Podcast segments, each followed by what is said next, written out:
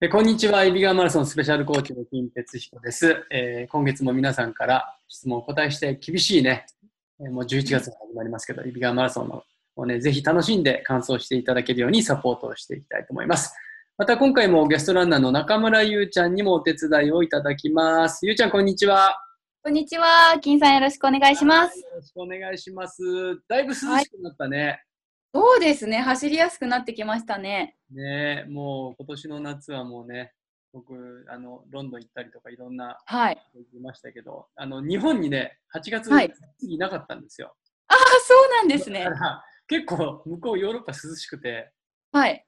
あの、どうだったのかと。日本は暑かったですかえっと、暑かったですし、結構雨が多かったんですよ。へえなので、ちょっと走思うように走れなかった方も多いんじゃないかとやっぱ思いります。 11月のエビ川マラソンだと、はい逆算すると、ね、やっぱり10月、9月、8月ぐらいから練習始めないといけないから、そうなんです。ね結構夏の暑さもありましたけど、まあ大変でしたね。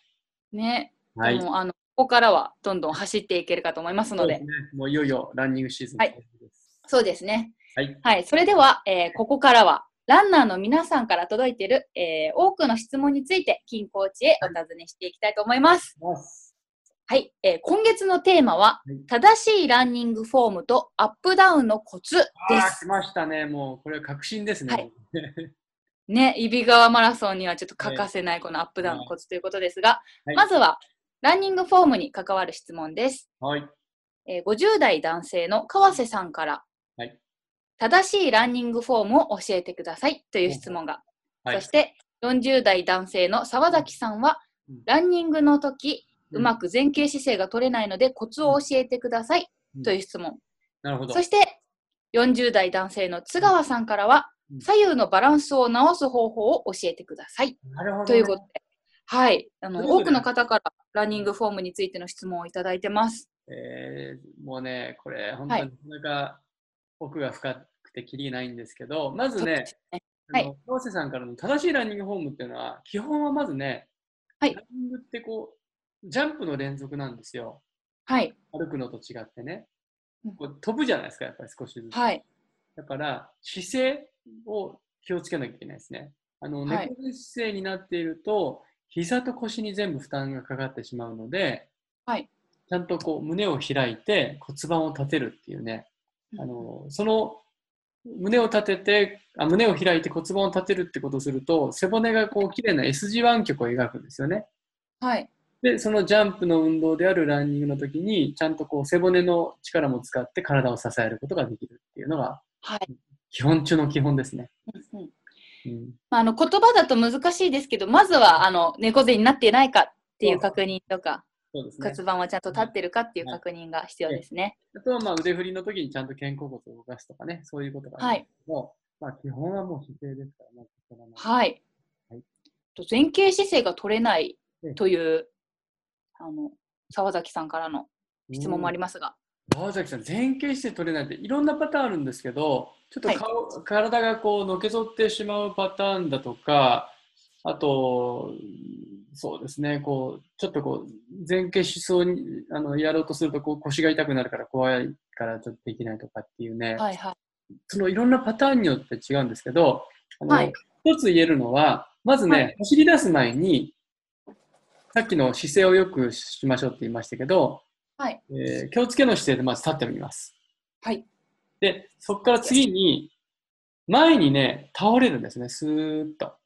はいで、この時にあの腰を折り曲げるんじゃなくて、足元からスーッと倒れるんですよ。はいはいそうすると、まあ、体全体が前傾しますよね。はいそうすると、こう、もうそのままほっておくと、もう地面に倒れてしまうから、思わず足が出るじゃないですか。はい。そうすると、それがもうランニングなんですね。うんうん。なので、ままずず腰、から落ちちゃいますけど、そう腰折るんじゃなくて、もうまっすぐのままそのまま倒れるって感じですそうねなん。です。あのね、前傾がうまくない人って、首だけ前に傾けてみたり、腰から置いてみたりっていうのが、よく間違いがあるんですけど、はいはい正しくはもう体全体で、まあ、骨盤が前傾するっていうのもあるんですけど体全体がまず前傾できないと推進力って生まれてこないので、まあ、そういうまず立って体を傾けてみるって、そこから始めたらいいんじゃないですかね。そうですね。近くの方にね、また腰が折れてないかも。そうそうそうそチェックとか、う。はい。鏡見てみるとかしてみてください。そうですね。はい、あとは、うんえー津川さんからはい左右のバランスを直す方法を教えてくださいっていうことです。津川さん、どういうふうに左右バランス悪いのかな。まあ骨盤が歪んでるとかね。うんうん。あとまあ、骨盤が歪んでると左右の足の長さがちょっと変わってくるので、は自分で走っててギクシャクギクシャクすると思うんですけど、まずはね、あのランナーでね、その左右バランス悪い人の多くはい。が骨盤が歪んでる人が多いんですよ。うんうんだからあのまず腰を右左に回してみて、突っかかりがないとかね、うん。はいはい。えーもしなんかこうこっち側の腰の方が具合が悪いなと思ったら、腰のストレッチをまずよくやります。腰のストレッチ。まあ骨骨盤周辺ね、まあ、はいいろんな方法がありますけど、腰のストレッチをよくやってみて、骨盤のこう歪みを少しでもなくしておくことはい。これが一つですねだからはい走りながらバランスを崩あの直そうとするんじゃなくてまずそもそも崩れてる原因が骨盤の歪みが多いのでそれをは修い正するっていうのは一つ目ですね、うんうん。であとはね走りながらはですね右の足と左の足の着地がありますよねはい。この感覚をやっぱり均等にしていくことなんですねうんうん。どうしてもね、あの筋力バランスがちょっと悪かったり、あの片方の足に頼って走る人って、どうしても強い方の足にね、頼りがちなんですよ。はい。それを右、左、右、左って、まあ、いちいちいちいちそうカウントはできないですけど、自分の感覚で構わないので、右と左の着地の力、力強さが均等になるように心がけて走ってみてください。そうなんですよ。私も実はなんか、ちょっとやっぱ左右があるみたいで、で膝、どっちだったかなどっちかの方が強くて、うん左の足首をちょっと痛めやすかったりとそうかこ。れねあの誰にでもねちょっとしたバランスのね筋力バランスの差はあるんだけどそうなんですよね。あの長い距離になってくるとそれが顕著に出てくるんで、はだからそう顕著に出てくる前にそのね左右の着地の力を同じようにしていくってことですね、ちょっと気にかけて走ってみてもらいたいですね。はいじゃあ続いての質問いきはまいす。どうぞはい、えー、揖斐川マラソンで毎年質問をいただくアップダウン対策についての、いきますねですうんえー揖斐川マラソンはフルマラソンコースでスタート付近と中間点で標高差が約127メートルもある過酷なコースです。はいはいで、その途中も、えー上り下りの繰り返しで、本当に大変なコースなんですよね。そうですねもうゆうちゃんもよく言ってますけど、はい。僕もフル走ったことありますからはい。このアップダウンはね、いや大まあ、行きはずっとほぼ上りで帰りはほぼ下りみたいな感じですからね、はい。大変だなと思いますけどね。うん。はい。そんな中でですね、うん。えー50代女性、川地さんから、えー上り下り、えー上り坂、下り坂のコースの走り方や、えー腕の振り方、はい、あと歩幅、姿勢、は呼吸方法など教えていただきたいですと、わかりましえーた。その他多くの方からアップダウンの質問をいただいてます。はい。じゃあ、まず上りの走り方ね。はい、上りはね、あのもう苦しい、苦手な人は苦しいだろうなと思ってつい力んじゃうんですけど、肩に力入ったらダメなんです。うんうん、肩の力を抜いて、腕をね、どっちかというと下の方で振ります。下の方で、で、上りって上に体を持ち上げていかなきゃいけないので、はい、一歩の力を強くしないといけないんですね。はい、でそれをどうやって強くするかというと腕振りでコントロールするんですよ。ほう、だからあのあの腕振りを強く振らないといけないので肩が上がっちゃうと強く振れないんですね、腕って、うんうん、腕を下げて肩の力抜いて後ろにこう振るときにビュッビュッビュッとこうね力強く振っていきます。はい、はい、で歩幅はねそんな気にしなくてもいいですね上りは。うんうん、あの自然な感じであの力強ささえあればちゃんと前に進んでいくんではい、まあ、歩幅はそんな気にしなくていいんですが、姿勢もね、やや上りですから、特に指側ぐらいの傾斜になると、ちょっとこうね、あの、前傾が強くなると思います。あの前傾気味でちょっと倒れかかっていくような感そうじ、そう感覚的にね、その傾斜がきついからそういうふうに余計感じるだけであって、そんなにこうすごく倒してるわけじゃないけど、感覚としてはちょっと前傾が強くなってると思いますね。はい。それとねいろいろ注意すべき点、はい、うん、そうそう。あとね、呼吸が大事で、上りはい、どうしても心拍数が上がってしまうから、呼吸をしっかりしていかなきゃいけないのね。なので、あの、時々ね、大きく深呼吸をうん。何度も繰り返して、し常に常にこう新鮮な酸素を取り入れるようにしましょう。だから、平地走る時よりも、呼吸はよより意識的にやります。なるほど。はい。やっぱ集中してしまうと、ちょっと呼吸が浅くなったり、止まってしまったりとかそうそうそうし,、そう。ま、してしまいがちですけど、呼吸も意識して、そうえです途切れないように、そうですね。時には大きく呼はい吸して、はいって感じですね。はいあとあ、の私も、うん上り坂うんの時は、うんいつもあの、あまり坂の頂上を見ないで、もう本当にはいはいはい。目の前だけを見て、え坂、坂と意識せず、ええ あの、これは坂じゃないって言いか言い聞かせながら え登ってます。そうですか。あんまり、はい。得意じゃないのかなそんなわけじえゃっない。と、登りはまあ、うん。あの、そんなに苦手でもないんですけど、うん。私はどちらかというと下り坂の方がね、苦手かもしれないですね。 僕も一緒です。 ああ、そうなんですね。はい、で、次はじゃあ、下り行きましょうか。はい。はい、下りはね、逆に、もう重力があるから、どんどん下っていくじゃないですか、自然に。はい。ただ、マラソンの途中の下りっていうのは、その先もありますから、はいできるだけその下りによってこう着地衝撃の、ね、割合が平地よりも上りよりも大きくなるから、すはいぐ太ももとか膝が負担かかっちゃうんですよ。はい。幅を少し小さくして、でその分回転数を上げていくんですね。はい。はい。で、そそのために腕振りっていうのは回転数を速くするための腕振りなんで、まあ、腕伸ばして振ってもいいんですけど、まあ、小刻みに振れるような自分のスタイルであの腕を振ってください、で、姿勢もあんまり、まあ、もちろん、下り坂の前には前傾にはならないと思うんですけど、ただ、はい逆に体が反りすぎると大きなブレーキが変わってしまうので、はい。ね、あのあんまり反りすぎない方がいいですね。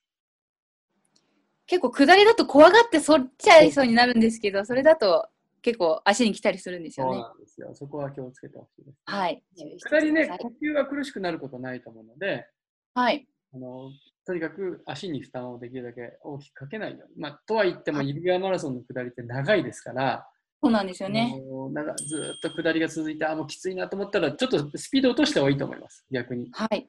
うんその先の距離も考慮しながらは行った方がいいと思いますね。はい。はい金さんありがとうございます。はい。それでは最後の質問です。はい、なんでしょえー30代女性の方から、痩せる走り方はありますかという質問が来ましたが、これね、女性の方だと、う。ねあのそれをの求めてる方は多いと思うんですが、どうでしょうかえ、ゆうちゃん、どう、どうです自分 は。私は実はですね、うんあの運動、やっぱ走ると結構食欲が出てしまうので、はい。で、ねダイエットって考えたことが実はなくてですね、 ないんですよ。でも、一時期ちょっと頑張ろうかなと思った時は、うんえっと、走り方といいますか、あの、走った例えばうん夜走る時とかも、うん走った後に、うんあのあんまりちょっと夜夜だったら炭水化物控えるとかああ、そっかそっか。っていうことはやってましたが、ゆうちゃんお酒飲まないからね。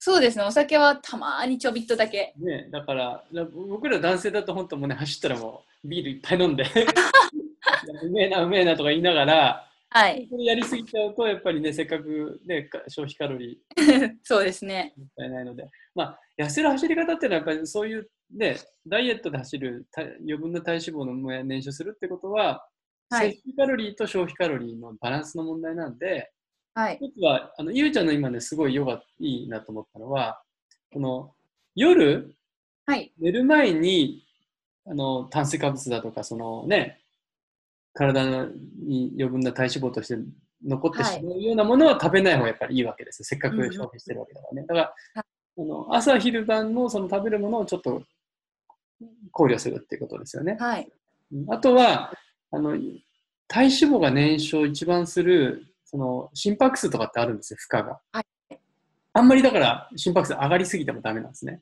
そうなんですよねハードならいいかっていうとそういうことじゃないんですよね、うん。そのゾーンってのはまあ人によってこう年齢とかによって計算式があるので、それはまあネットとかで調べてほしいんですけど、はいそういう、まあ、ですあの負荷が高すぎないスピードでずーっとこう LSD みたいにね、はい、走り続けるっていうのは一番やっぱり痩せますよ。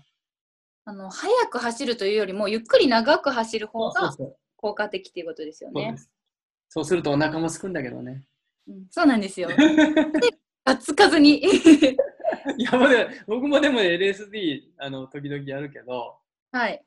もう、途中にコンビニで食べますよ。はいおにぎりとか。食べますよね。うん、食べる。で、まあ 終わった後は逆にこう、なんだろうな。途中でちょこちょこっとつまんだら、そんなにね、あの体脂肪をうまく燃焼してる時ってね、お腹すすかないんですよね。でも、わかります。結構がっつり運動した後って、その直後は食欲ちょっと落ちてますよねそ。うそうそうそう。そうなんですよ。なので、あの、はい まあ。走ってるからはい、どれだけ食べてもいいっていうことはないですよね。やっまぱあり食事もある程度ちょっと気にしてもらって。はい。あの、ゆうちゃんのような胃袋を持ってる人はいくらでも食べれると思うけど。はでい。すよ 気をつけていただいて、はい。あのゆっくり長く走っていただければと思います。はいというわけで、金さん、はい。今回もあ今回の質問終わりたいと思いますが、はい、最近のご予定はどんな感じですか、で僕ね、9月の10日に100キロ走ったんですよ。えどえっと、どこを走ってきたんですか平川郷っていうね、ああのまあ、平高今ほらゆうちゃん走ったでしょはいはいはい。まあ、近いとこなんだけど、はい。えついにやりましたよ。お疲れ様でした。おめでとうございます。いやいや、もう。大変でしたかボロボロでしたけど。 あまーすごい。改めて100キロはすごいなと思いました、すごい。いですよね。長旅ですよ ね。長旅、本当に。お疲れ様でしはた。いゆうちゃんは私はですね、8月の間はあの舞台に出演していたので、はいはい。ランニングの方、実はちょっとしばらくお休みしてたんですよ。そうですね。ええ。そうなんですよ。まあ、おかげさまで舞台も盛況に終わって、はいえっと、最近はちょこちょこ、あの、低酸素トレーニングって言って、へえ。低酸素の、うんえっと、トレーニングルームでええ走るっていう、ちょっとトレーニングしてまして。すごいですね。本格的ですね。そうなんですよ。でもそんなにあの苦しいほどの設定ではなくて、うん。徐々に徐々にうん高度上げて、そうですか。あの地道にトレーニングをしています。はい。まあ、指側でも、ね、あの、走りますもんね。はい、そうですね。はい私もハーフマラソンの方走ります。はい。というわけで、は、はいい。大会もうん徐々に迫ってきましたので、ねえいよいよ次回、うんはい、10月のテーマはですね、うんタイムを上げたいということについてお聞きしたいと思います。はい。というわけで、はい、教えて金コーチのコーナー、はい、金さんありがとうございました。あさありがとうございました。あの